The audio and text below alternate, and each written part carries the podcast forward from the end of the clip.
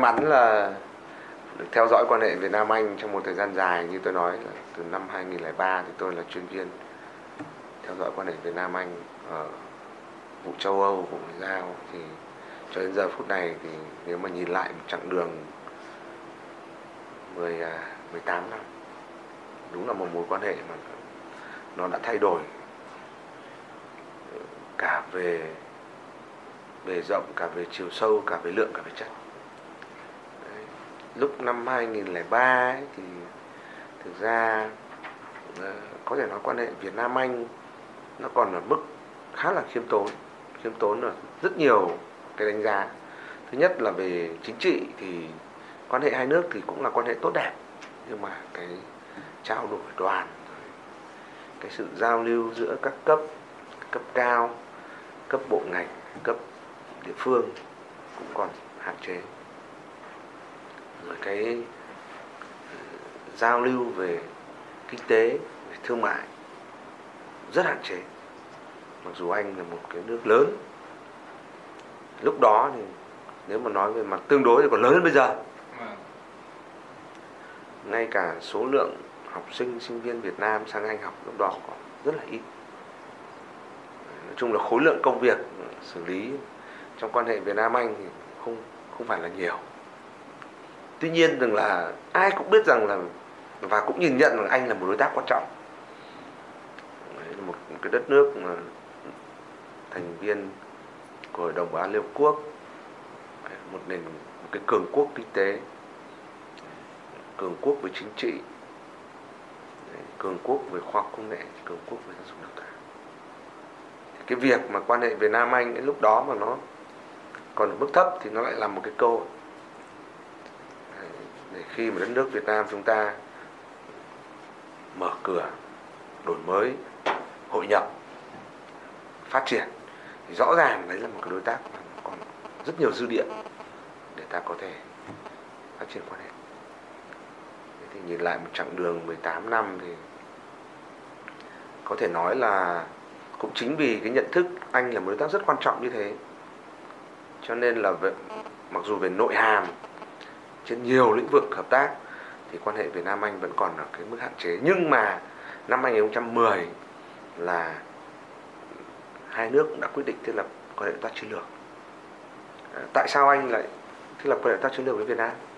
Là bởi vì bản thân họ cũng suy nghĩ như ta.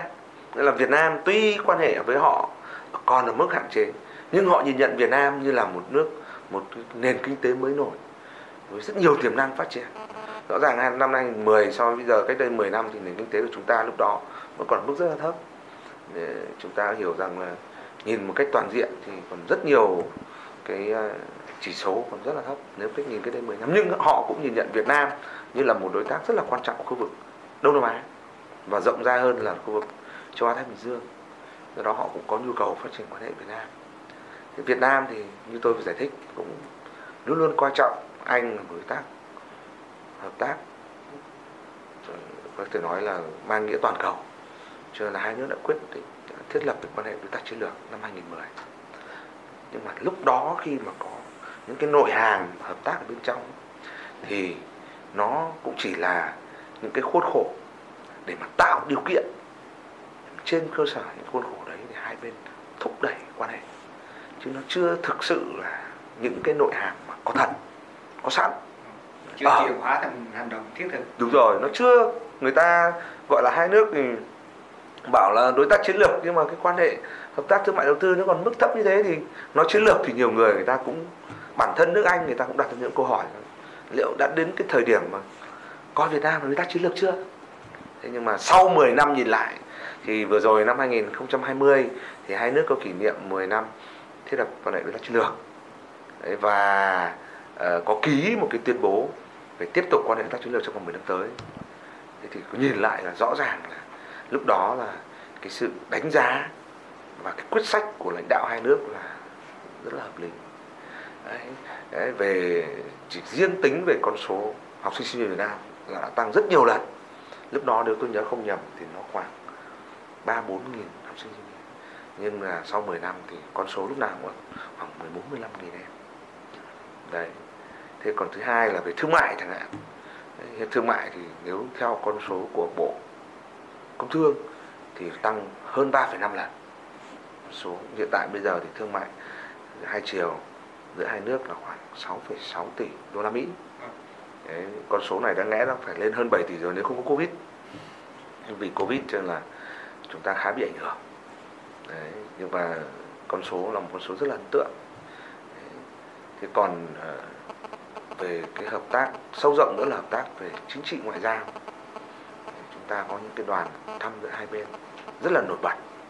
Chẳng hạn như là sau có thể nói là hơn 40 năm thiết lập quan hệ ngoại giao thì thì thủ tướng Anh mới đi thăm Việt Nam. Đấy, năm 2016 hay là ờ, tổng bí thư của chúng ta thì đi thăm Anh năm 2013 sau đấy ở cái cấp mà cấp bộ trưởng trao đổi đoàn hay là cấp địa phương thì rất là nhiều. Thế và uh, nhưng chúng ta cũng nhận thức rằng là cái tiềm năng này còn rất lớn. Bởi vì anh là một cường quốc nếu chúng ta coi lợi ích hợp tác kinh tế là lớn đối với Việt Nam thì và khoa công nghệ thì anh thì còn là đối tác của chúng ta quá lớn với chúng ta. Trao đổi thương mại như chúng ta mà uh, trao đổi thương mại của chúng ta mới chỉ bằng một phần trăm tổng cái trao đổi thương mại của nước Anh với thế giới. Mặc dù chúng ta vẫn tự hào là chúng ta là một đất nước 100 triệu dân một nền kinh tế năm nay đã là nền kinh tế thứ tư của ASEAN và chúng ta tiếp tục phát triển. Nhưng mà đấy so với một nước như Anh mà tổng thương mại hai chiều của chúng ta mới bằng một phần trăm của người ta để nói là còn cái tiềm năng còn rất lớn. Rồi ngay cả đến cái đầu tư thì hiện tại bây giờ thì đầu tư của anh là khoảng à, 3,6 tỷ đô la Mỹ ở Việt Nam với gần 400 dự án. Thế 3,6 tỷ đô la Mỹ thì nó không ăn thua vào đâu so với cả một cái nước Anh mà hàng năm họ đầu tư ra nước ngoài khoảng hơn 300 tỷ.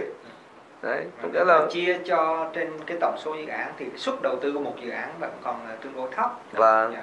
nói chung là cái dư địa thì rất là lớn. À, nếu mà nhìn lại quá khứ trong vòng 10 năm qua với bước tiến dài như vậy thì đâu là những cái thách thức cơ bản khiến chúng ta chưa thực sự khai thác tốt cái cơ hội đấy hay là có những nguyên nhân khách quan là lúc đấy chúng ta cũng là một nước đang trong quá trình chuyển đổi, đang phát triển nên có những cái hạn chế nhất định.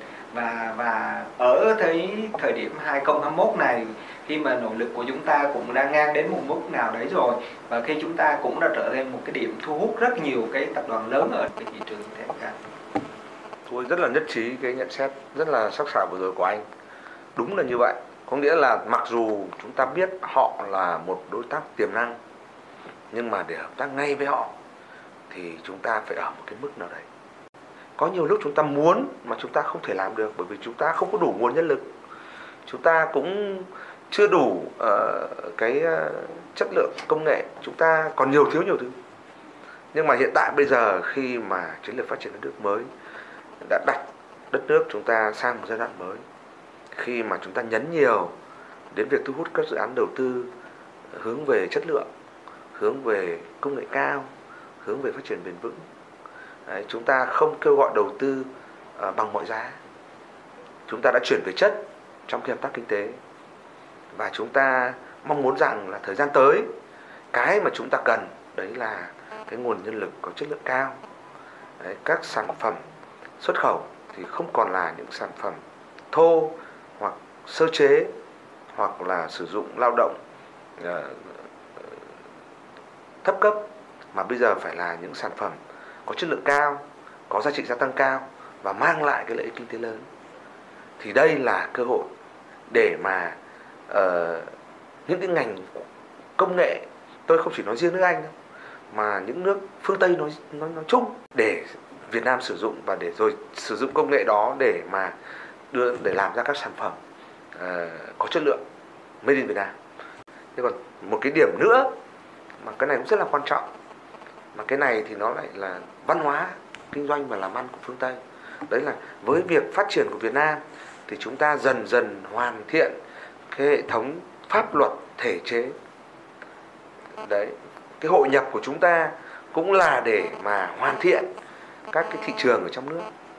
Và chính nhờ cái sự hoàn thiện này, chính nhờ cái việc phát triển cái hệ thống ở luật pháp này thì rõ ràng là cái môi trường đầu tư kinh doanh được cải thiện rõ ràng là các nhà đầu tư nước ngoài nhất là những nhà đầu tư của các nước phát triển họ cảm thấy yên tâm khi đến với thị trường Việt Nam và cuối cùng thì cái thứ ba thì ờ, riêng đối với nước Anh thì đấy là việc họ ra khỏi Liên minh châu Âu. Một trong những tính toán khi họ ra khỏi Liên minh châu Âu thì thứ nhất là họ không bị ràng buộc bởi những cái uh, quy định rồi bởi những cái quan liêu bởi những cái ờ, theo như họ đánh giá là kìm hãm sự phát triển của họ thì họ sẽ có được cái sự tự do hơn trong cái việc trao đổi và quan hệ quốc tế. Nhưng đồng thời họ sẽ phải bù vào cái thị trường uh, thị trường chung của liên minh châu âu trước đây họ có thì họ sẽ bị mất đi một phần thị trường đó thì phải bù vào thị trường đó. Thì đâu sẽ là những thị trường bù vào đó? Thì họ rất kỳ vọng Việt Nam và những thị trường mới nổi sẽ là những cái nước những cái thị trường mà sẽ bù vào cái phần mất mát. Thậm chí là còn lớn hơn cái phần mà họ nghĩ rằng là họ sẽ phải đánh đổi ở trong liên minh châu Âu. Vì họ không làm với EU nữa thì họ sẽ mở ra làm với các đối tác khác và như vậy sẽ mở ra cơ hội với các cái việc làm ăn kinh doanh với các uh, doanh nghiệp Việt Nam. Thì cái đấy cũng là một cái cơ hội thời gian tới.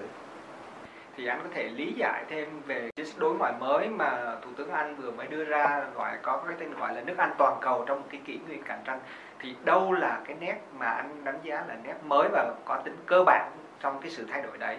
Và thêm nữa thì cái điều đấy nó sẽ tác động như thế nào đến mối quan hệ giữa hai nước? Chính sách toàn cầu mới của nước Anh có thể nói là một cơ hội. Chúng tôi có xem và đánh giá là trọng tâm sắp tới của nước Anh sẽ phải là Ấn Độ Dương Thái Bình Dương. Nghĩa là ờ, cái này là một điểm mới bằng hành động bằng chiến lược, họ khẳng định là họ cam kết và họ quan tâm. Khi một chính phủ đưa ra một chiến lược chung dài hạn như vậy, thì có nghĩa là họ sẽ phải sắp xếp nguồn lực đi kèm với nó. Nguồn lực ở đây là bao gồm cả nguồn lực chính trị, ngoại giao, quân sự, quốc phòng, an ninh và kinh tế. Ờ, Đông Nam Á có vai trò bởi vì Anh đã hiện diện khu vực khá lâu nhưng trong Đông Nam Á họ đã nêu bật vai trò của Indonesia và Việt Nam. Như lúc nãy chúng ta có đánh giá lại là vậy thì 10 năm đối tác trong quan hệ Việt Nam Anh thì đã đạt được những cái gì? À đây sau 10 năm đúng không ạ? Chúng ta thấy rằng là anh đã đưa ờ, Việt Nam vào trong cái chiến lược dài hạn của họ. Có tên có tuổi nhắc hẳn lên như thế.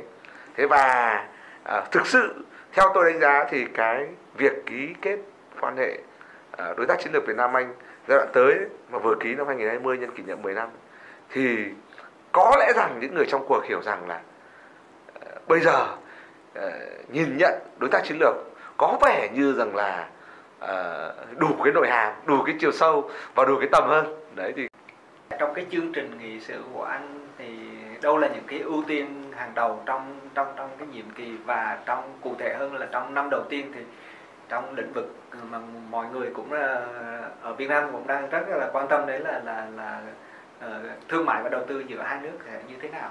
Vâng.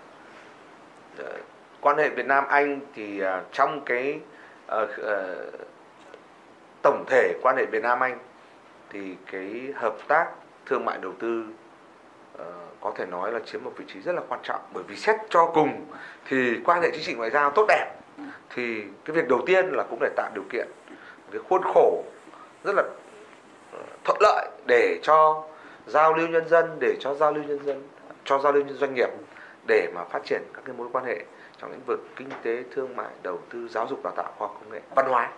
Quan hệ thương mại đầu tư như tôi có nói, đấy là một cái điểm nhấn, một sự kỳ vọng, sự mong muốn mà luôn luôn đặt hai nước ở trong cái vị trí là là là là, là, là đối tác uh, tiềm năng của nhau.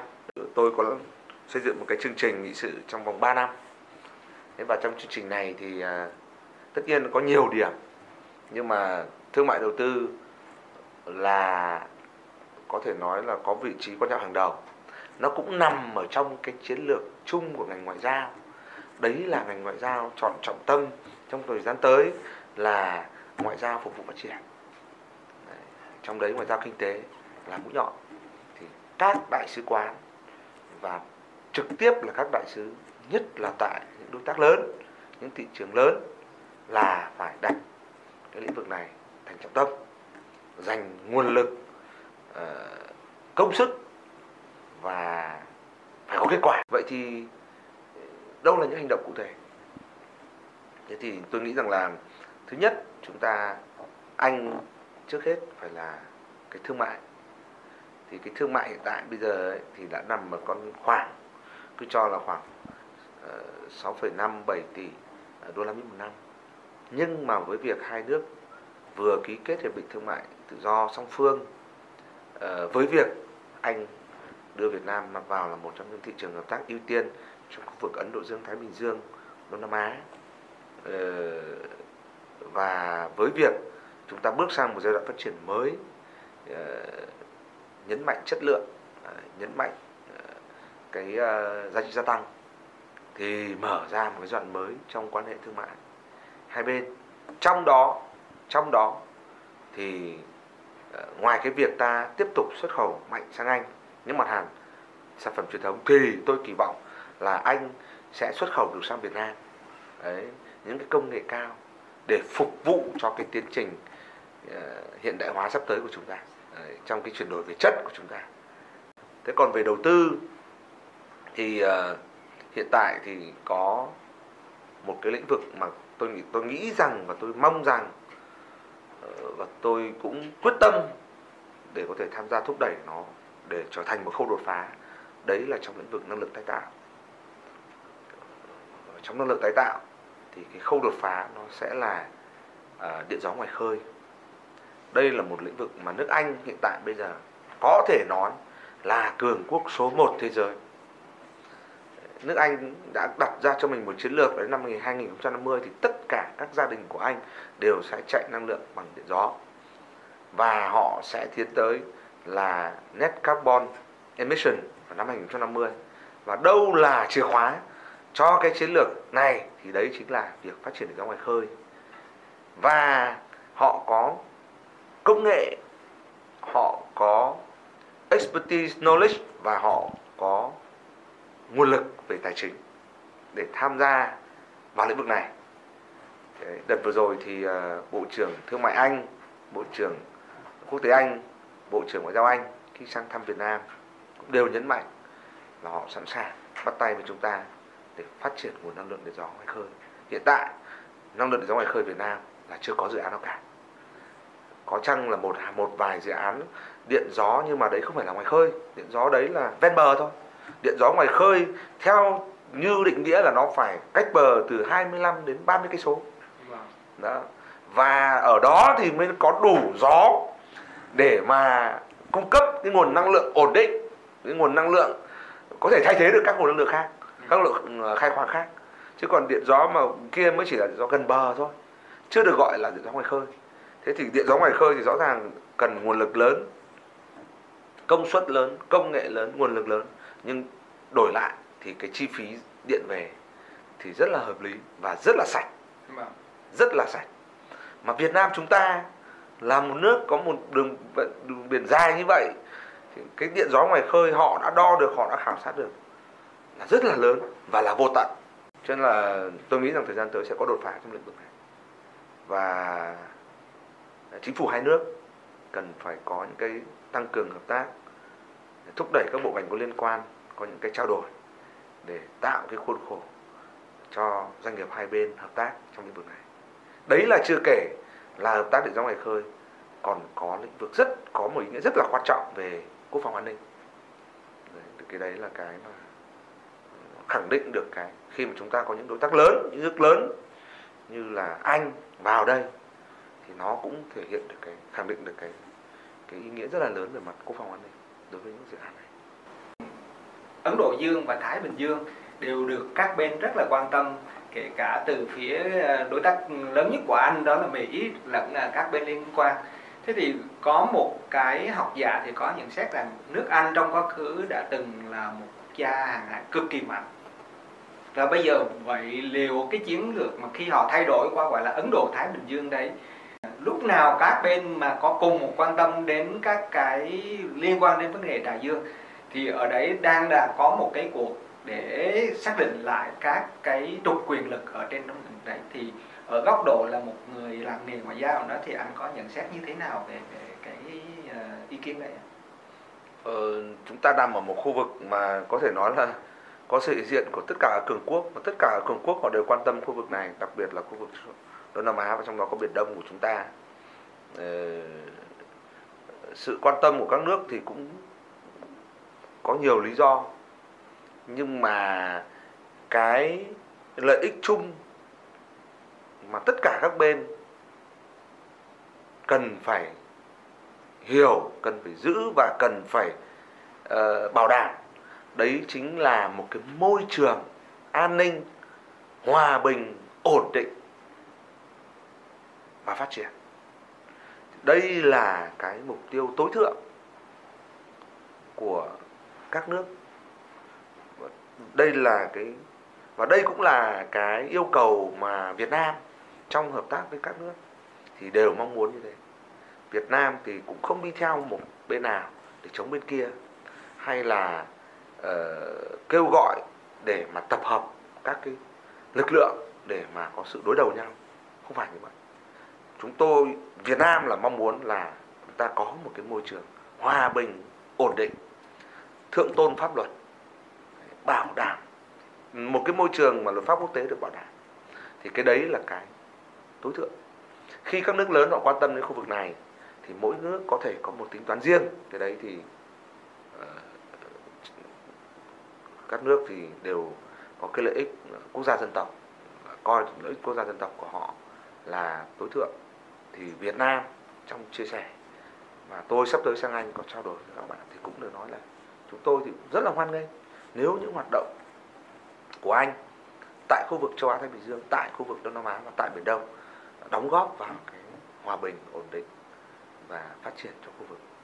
Đặc biệt anh lại là một nước lớn, một nước ờ, nằm trong hội đồng bảo an Liên Hợp Quốc, một trong những nước có kinh nghiệm trong việc xây dựng luật pháp quốc tế, trong việc thực thi luật pháp quốc tế hay giải thích luật pháp quốc tế thì cũng phải tham gia để mà giúp Việt Nam tăng cường cái năng lực trong lĩnh vực này.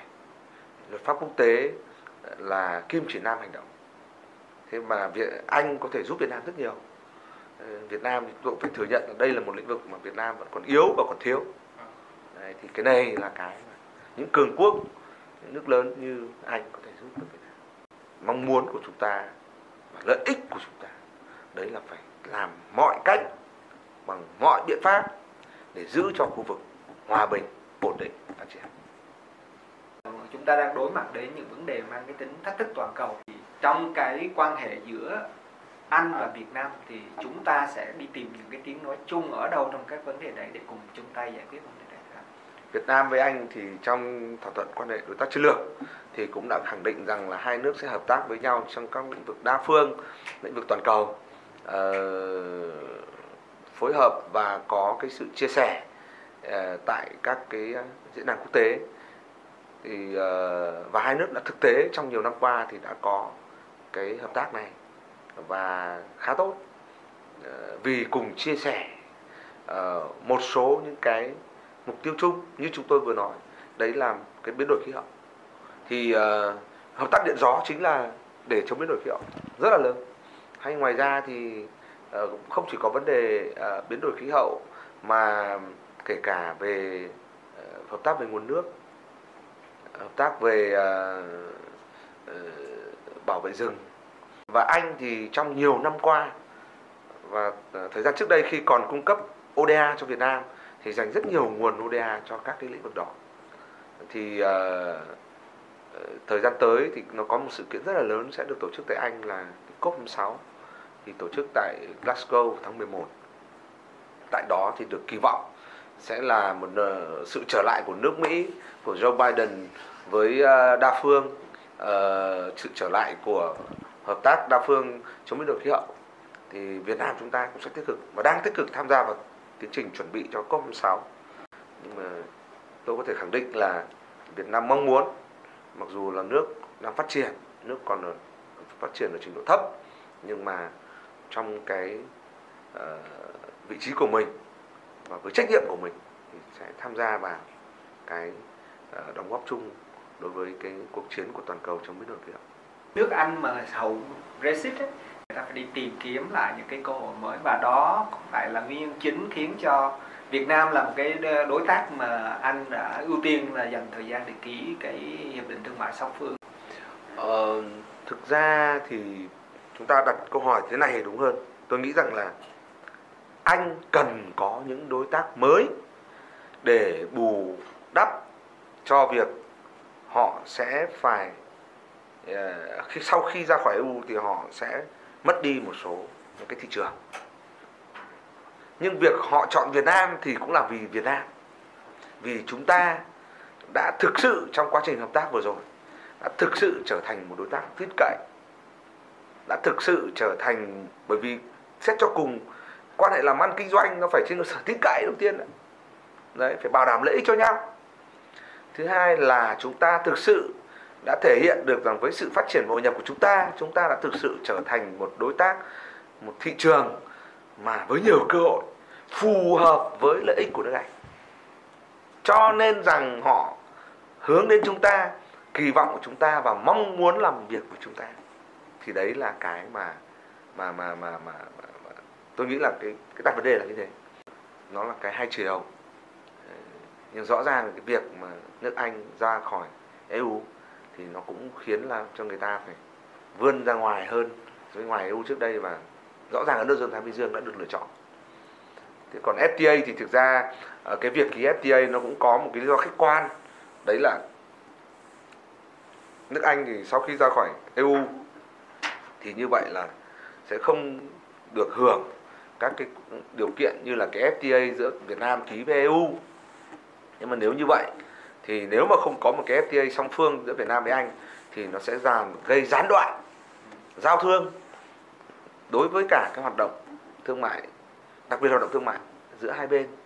Thế nhưng mà Việt Nam tôi thì nói rằng là Việt Nam có khi có lợi hơn bởi Việt Nam xuất siêu sang Anh cơ mà. Vâng. Việt Nam xuất siêu 5 tỷ. Yeah. nếu mà để gián đoạn thì Việt Nam là thiệt hơn chứ cho nên là, là việc ký là là nên ký.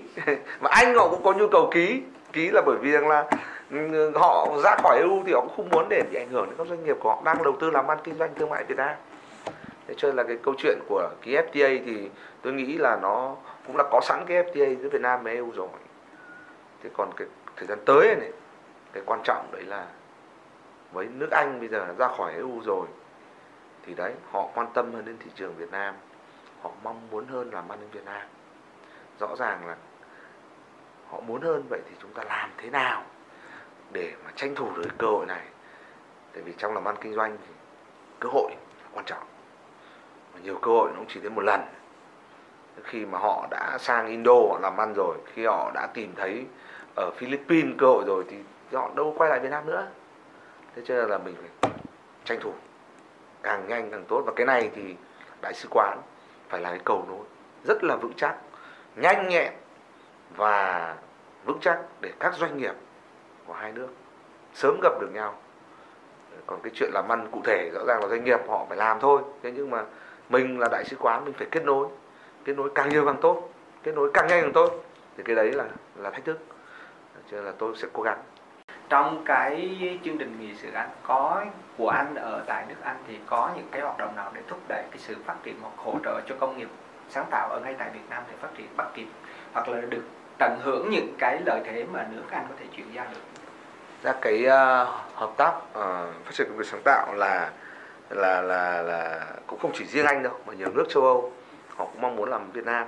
Bởi vì phải nói là thanh niên Việt Nam giới trẻ Việt Nam là rất là năng động rất là thông minh và ờ, rất là sáng tạo.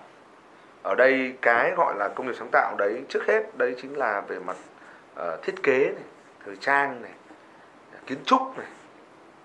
Những cái ngành đấy thì đương nhiên họ là những nước đi đầu thế giới rồi. Không chỉ riêng anh mà các nước châu âu. Thế và việt nam thì lại rất là may mắn, lại có một lực lượng trẻ, lại thích cái này. Và mà lại có thế mạnh về cái này. Cũng như là một trong những lĩnh vực mà chúng ta có thế mạnh hơn nhiều so với các nước khu vực là lĩnh vực công nghệ thông tin chẳng hạn. Cái này cũng là cái may mắn thế thì như vậy là các nước họ cũng đặt ra một cái chiến lược là mong muốn đây là một lĩnh vực hợp tác. Để trên cơ sở đó có thể đóng góp vào. Mà rõ ràng lĩnh vực ờ, công nghiệp sáng tạo thì nó nó như là một cái uh, sức mạnh mềm nó đồng hành cùng với cả các cái ngành uh, kinh tế khác. Thế thì uh, tôi thì không đánh giá được cái kết quả của cái hợp tác vừa rồi. Nhưng mà tôi chỉ muốn khẳng định rằng là đây cũng sẽ là một lĩnh vực mà chúng ta tiếp tục cần phải đẩy mạnh hợp tác bởi vì ờ, cái kết quả nhiều lúc nó cũng không đánh giá được bằng con số rất cụ thể đâu. Đấy mà chỉ có chỉ có là chúng ta biết rằng nước Việt Nam đấy, có những cái bạn trẻ có những cái uh, tài năng trong lĩnh vực sáng tạo. Đấy, chúng ta nhìn như là công trí cách đây hai ba năm có ai biết đâu. Đấy, hay là rất bây giờ đặc biệt tại thành phố Hồ Chí Minh bây giờ có rất nhiều nhà thiết kế trẻ mà để lại ấn tượng. Bạn bè quốc tế ở đây rất ấn tượng. Thì nếu mà đưa cái hợp tác ở đây nhiều khi chỉ là đưa các bạn để tham gia vào một cái sân chơi lớn hơn thôi. Cho tài năng các bạn sẵn có. Nhưng mà cửa ra thì không có. Thì nhiều khi chỉ là cái sự hợp tác như thế thôi. Thì đấy cũng đã là tốt rồi. Thế cho nên là nhiều lúc nó không phải là cái cân đo đo đếm được bằng những con số cụ thể đâu. Nhưng mà đấy, nếu chúng ta biết quan tâm, chúng ta biết mở đường, thì nó như là một cái sự hội nhập của những tài năng trẻ của chúng ta. Thực sự trong lĩnh vực sáng tạo thì cái hội nhập nhiều lúc lại là nhanh nhất. Đầu tư vào giáo dục của anh ở tại Việt Nam thì cũng vừa cũng mới có dừng lại ở mức độ là một cái trường đại học Anh và tất cả như vậy. Thì liệu trong cái anh có thể chia sẻ cái khả năng phát triển mà hợp tác giữa hai bên trong tương lai nó sẽ như thế nào? Ờ, cái này thì hợp tác uh, trong ngành giáo dục của Việt Nam thì cái đối tác nước ngoài mà có hợp tác nhiều nhất đấy chính là anh. Nó không chỉ thể hiện ở cái trường uh, đại học anh quốc việt nam hay là cái trung tâm đại học anh việt ở trường đại học đà nẵng hay là mà nó là của theo tôi được thông tin thì của gần 90 cái hợp tác liên kết đào tạo đại học giữa hai bên mà từ nhiều năm nay rồi của những cái trường đào tạo à, các cái đầu tư về giáo dục mà của những cái từ mẫu giáo cho lớp 12 rồi của uh, các cái um, uh, gọi là đào tạo chương trình đào tạo master hay là chương trình đào tạo uh, hai bằng hay là rất nhiều chương trình đào tạo ở đây thì anh là số 1 đấy. Anh hiện tại bây giờ là lớn nhất đối tác. Nếu mà gọi là trong lĩnh vực giáo dục đào tạo nếu mà gọi là hợp tác quốc tế thì anh là đối tác lớn nhất tại Việt Nam. Đấy. nó cũng có thể có nhiều con số cụ thể khác từ cái số lượng trường ở đây mới nói là kể cả các cái dự án đầu tư như trường à, trường ờ, quốc tế Anh rồi trường quốc tế Việt Nam Anh rồi nhiều cái trường khác. À, khi mà đặt cái chỉ tiêu là là, là trường song ngữ rồi các thứ cũng đều có hợp tác với anh. Thì anh là lớn nhất. Đấy thế là tôi nghĩ là hợp tác giáo dục hiện tại bây giờ là khá là mạnh. Thế là hiểu theo một cách nào đấy thì nước Anh đang xuất siêu về dịch vụ qua Việt Nam. Luôn luôn là xuất siêu. Vâng. bởi vì là nếu trong lĩnh trong lĩnh vực hợp tác kinh tế thì Anh là từ nhiều năm nay luôn luôn là nước có vị trí số 1 tại Việt Nam trong đầu tư tài chính ngân hàng và bảo hiểm đấy là Prudential, là HSBC là Standard Chartered Bank. Từ nhiều năm nay rồi. Đó là trong lĩnh vực. Cho nên là cái lĩnh vực đầu tư ở đây là không chỉ FDI FDI thì họ ít. Nhưng mà họ có những cái đầu tư gián tiếp. Hiện tại bây giờ thì có những cái quỹ đầu tư ờ, của anh tại Việt Nam. Ví dụ như là quỹ đầu tư Dragon Capital. Đấy là quỹ đầu tư niêm yết tại thị trường chứng khoán Anh rồi à, bản thân Vina Capital họ cũng có hai cái quỹ niêm yết niêm yết tại London. Rồi quỹ Indochina theo tôi hiểu của anh Peter Ryder cũng có uh, niêm yết tại London Stock Market. Cho nên là uh, cái hợp tác về tài chính ngân hàng là là khá là nổi bật từ nhiều năm nay. Mà vì nó nổi bật quá cho nên là nhiều lúc người ta không muốn nhắc tới. Khi nhìn thấy một cái đất nước mà tiềm năng như Việt Nam mình cái nguồn vốn đổ vào cũng nhanh muốn là, là, là mọi thứ hai bên hợp tác làm ăn được với nhau thì phải dựa trên sự tin cậy. Thì mà cái sự tin cậy cơ sở để đạt ra đấy tức là cái sự đồng bộ giữa các cái hệ thống pháp luật với nhau. Thì liệu cái đặc biệt trong lĩnh vực tài chính cụ thể như tài chính ngân hàng chẳng hạn thì liệu có phải đó là một cái khoảng cách khiến cho cái sự phát triển của và và sự hợp tác đầu tư giữa các hai bên chưa được thực sự đúng như là là, là các bên đều mong muốn.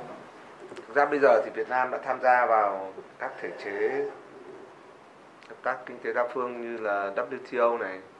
Bản thân WTO nó tạo ra một cái sân chơi và khuôn khổ luật pháp chung rồi để các nhà đầu tư quốc tế họ dựa trên cái đó để mà chứ không nhất thiết làm cái hệ thống pháp luật của chúng ta phải đồng bộ với phía bạn. Mà nó có khi bạn khi anh ra nước ngoài anh chơi ở trên thế giới chơi được chơi một cái sân chơi chung thì phải dựa vào cái luật chơi chung đó luật chơi chung đó thì áp dụng được các nước thôi. Mỹ chơi với anh thì cũng phải dựa vào WTO thôi. Thế mình thì mình có cái WTO đấy thì trong đấy có các quy định liên quan đến thương mại đầu tư rồi. Chỉ có ấy, là vấn đề ở chỗ là luật pháp thì là một phần thôi. Vấn đề là con người là tư duy là thực tiễn là còn nhiều thứ. Thì cái đấy thì mình mình phải có thời gian mình phải có thời gian. Đấy. cái đổi mới trong nước cũng là một đổi mới từng bước. Đấy. để để mà để để để mà không bị xáo trộn để mà cho nên là chúng ta cũng không đánh đổi uh, phát triển bằng mọi giá. Con thắc mắc tức là nếu mà nhìn lại lịch sử thì ờ, có vẻ như Mã Lai rồi vậy họ đã đâu đó ở Đông Nam Á có những nước họ đã từng có một cái mối quan hệ lịch sử với Anh hơn so lại với mình. Thế thì cái điều gì khiến cho mình ở trong Đông Nam Á thì mình lại dành đi một cái ý như ra với mối quan hệ lịch sử thì họ dân họ cũng đã biết đến những cái nước đấy rồi không phải giới thiệu gì nhiều, họ cũng đã từng có một chút gì đó qua lại hết rồi. Thế tại sao họ không thể phát triển được như mình trong cái mối tương quan đối với anh trong cái đặc biệt là trong 10 năm vừa qua? Anh họ chọn, họ nêu tên mình vào trong chiến lược. Ấn Độ Dương Thái Bình Dương cũng là một cái mà chúng ta thấy rằng là chúng ta đã làm được điều để thấy rằng chúng ta, nước Việt Nam bây giờ chúng ta cũng tự hào là chúng ta thành những cái đối tác thực sự là tin cậy ờ, thực sự là có trách nhiệm ờ, để bạn bè quốc tế họ, họ hợp tác thì cái đấy là trách nhiệm lớn. Trong đấy trách nhiệm của ngành ngoại giao phải giữ cái ngọn cờ này thực sự để mà thực hiện thực, thành công cái ờ, đường lối đối ngoại của đảng. Đấy là hòa bình hội nhập mà là bạn, là đối tác tin cậy và có trách nhiệm. Mà chúng ta, mà để làm được cái này không phải đơn giản. Nhiều lúc sức ép rồi còn rất nhiều thứ ở trong đấy. Nguồn lực chúng ta còn hạn chế. Nhưng mà nếu chúng ta có một chiến lược và có một chiến lược đối ngoại nhất quán, thì người ta tin chúng ta. Trong cái hợp tác quốc tế, niềm tin là rất là quan trọng tôi nói sự tin cậy. Phải xây dựng cái sự tin cậy củng cố sự tin cậy đấy và phát triển nó.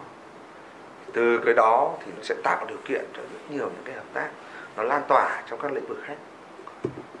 Nhận diện cái quyền đâu là cái quyền lực mềm mà, các đại sứ có thể sử dụng mà để phát triển thúc đẩy các cái sự tin tưởng và là mối quan hệ hợp tác ngày càng càng sâu rộng hơn với các bên. Quyền lực mềm lớn nhất của Việt Nam đó chính là con người Việt Nam rất tự hào. Con người Việt Nam mà đi đâu cũng được bạn bè quốc tế đánh giá rất là cao. Đấy, họ yêu Việt Nam họ yêu người Việt Nam. Thì cái đấy là cái mà quyền lực mềm lớn nhất. Tất nhiên là đi cùng với cả con người Việt Nam thì đấy là văn hóa Việt giá trị Việt. Chúng ta có một cái quyền lực mềm. Để cho bạn bè quốc tế đi đâu người ta cũng yêu thương quý mến mình đấy là một cái lợi. Còn vai trò của cộng đồng doanh nghiệp Việt Nam tại Anh thì như thế nào cộng đồng doanh nghiệp Việt Nam tại Anh thì thực ra hiện tại bây giờ số lượng người Việt mà làm doanh nghiệp tại Anh thì cũng không phải là nhiều. Và cũng chưa có những cái doanh nghiệp nào nổi đình đám.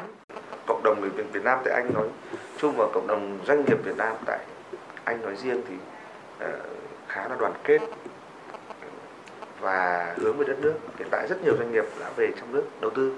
Thì cái đấy rất là tốt. Thì tôi cũng có gặp à, một số các doanh nghiệp ờ, Việt Nam tiêu biểu tại Anh thì gặp tại trong nước, cũng có trao đổi, nói chuyện. Thì tất cả đều mong muốn là hoạt động của cộng đồng doanh nghiệp Việt Nam tại Anh thì cái mục đích lớn nhất không phải là việc tạo điều kiện cho nhau để về Việt Nam đầu tư đầu tư kinh doanh mà mục đích lớn nhất là để gắn kết đoàn kết bà con. Tại anh. Đấy, để tạo ra thành một cái cộng đồng đoàn kết thống nhất. Đấy bản sắc hướng về tổ quốc. Đấy, thế còn ở trong nước thì anh nào về thì các cơ quan đoàn thể các đối tượng thì tất nhiên là có luật pháp thế nhưng mà sẽ có cái tạo điều kiện để mà có cái làm ăn. Thì ở, ở ngoài nước thì hoạt động rất là tốt. Ngay cả cộng đồng, hiện tại bây giờ hội sinh viên Việt Nam tại Anh cũng là có thể nói là hội sinh viên mạnh. Số 1 trong các hội sinh viên ở nước ngoài. Sứ quán thì trong các hoạt động cộng đồng thì dựa vào hội sinh viên rất là nhiều. Tôi sẵn là sẽ kế thừa cái cái cái di sản của các người tiền nhiệm. Cố gắng là làm sao mà hợp tác tốt để các cái hội người Việt tại Anh sẽ đóng góp vào cái đoàn kết cái thống nhất và cái sự vững mạnh của bà con cộng đồng ở nước Anh. Rồi qua đó thì làm ăn kinh doanh sinh sống ổn định đóng góp vào cái phát triển của nước Anh và sau đó là hướng về tổ quốc. Thực, thực ra thì ờ, thì ờ, Việt Nam với Anh là hai nền là hai nền kinh tế bổ sung cho nhau. À, cho nên là cái việc xuất khẩu của Việt Nam sang Anh thì nó không đe dọa các cái ngành công nghiệp của nước Anh nếu mà mình tăng được xuất khẩu của mình sang Anh có nghĩa là mình cạnh tranh hơn so với cả các cái nước như là Philippines rồi Indo rồi Trung Quốc Malaysia Ấn Độ chẳng hạn. Thì cái đấy là cái tốt. Với một cái khuôn khổ pháp lý thông thoáng à, với việc ký FTA giữa hai bên với cái việc các doanh nghiệp Việt Nam ngày càng tăng cường được cái chất lượng mẫu mã hình thức sản phẩm và tăng cường được cái độ cạnh tranh đấy thì thúc đẩy cái xuất khẩu của các cái mặt hàng Việt Nam. Vốn đã có thế mạnh thì tăng cường nhiều hơn. Như tôi đã nói, mình chỉ có chưa đầy hơn một phần trăm tổng thương mại của anh với thế giới thôi. Nghĩa ta còn đến cả miếng bánh còn 98 phần trăm nữa. Ông chỉ cần tăng lên một phần trăm đó là rất nhiều rồi. Thế thì phải cố làm cái đó. Thế còn ngược lại thì tôi kỳ vọng rằng là các doanh nghiệp Việt, doanh nghiệp Anh, vì họ quan tâm sang Việt Nam đầu tư thì đương nhiên họ sẽ phải xuất khẩu máy móc công nghệ thứ sang đây, thì nó sẽ đi kèm theo đó khi anh triển khai các cái dự án xây dựng nhà máy các thứ ở đây, thì đi kèm theo đấy sẽ là các cái máy móc công nghệ cao mà họ sẽ phải gửi sang. Thì đây sẽ là cái nhập khẩu của Việt Nam đối với cả cái hệ thống máy móc đó.